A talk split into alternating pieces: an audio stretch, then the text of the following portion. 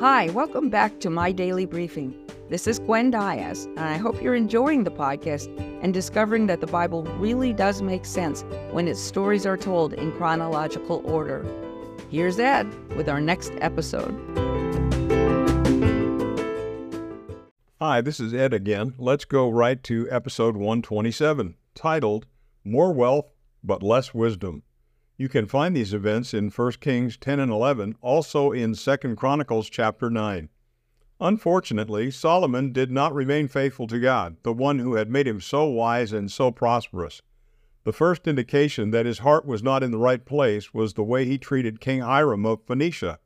Solomon had promised to give the king 20 cities as payment for all the cedar, juniper, and gold he had provided during the construction of the temple and the palace not to mention all the labor and transportation that he had supplied along the way. But when King Hiram visited the cities that Solomon had given him as payment, he was not happy. He called the cities Kabul, meaning useless or good for nothing. Instead of being generous like God had been with him, Solomon chose to be stingy. He gave King Hiram leftovers and kept the best cities for himself.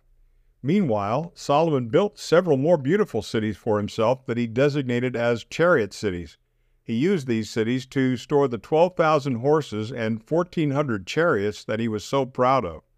Not only was this a slap in the face of King Hiram, but it was also a direct violation of God's commandments. God had instructed the kings of Israel not to accumulate horses for themselves. Even more specifically, he had commanded them never to return to Egypt to acquire them.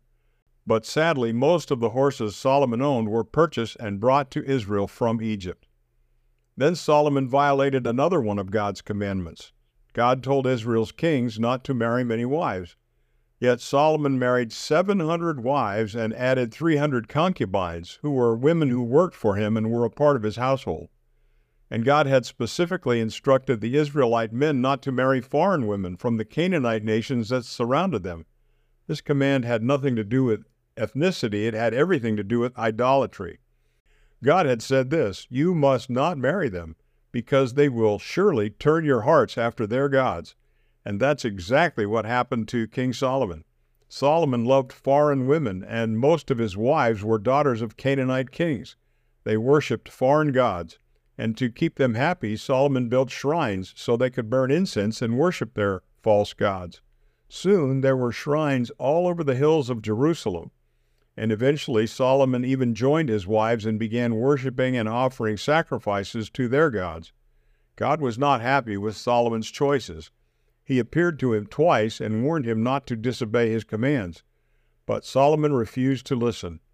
God was forced to pronounce judgment on the king that he had blessed so greatly. He let Solomon know that when he died, his kingdom would be divided. One tribe would remain loyal to Solomon's son, but someone else would rule the other tribes. Although Solomon never had to fight any big wars, the last few years of his reign were filled with conflict and controversy. He ruled in Israel for 40 years and then he died. Think about it. Do you generously share the things God has shared with you? Or does your heart cling tightly to the possessions and people in your life as if they were your own? When we are willing to be generous with others, God promises to be generous with us. In Luke 6:38, Jesus says this, "Give, and it will be given to you. A good measure, pressed down, shaken together, and running over, will be poured into your lap.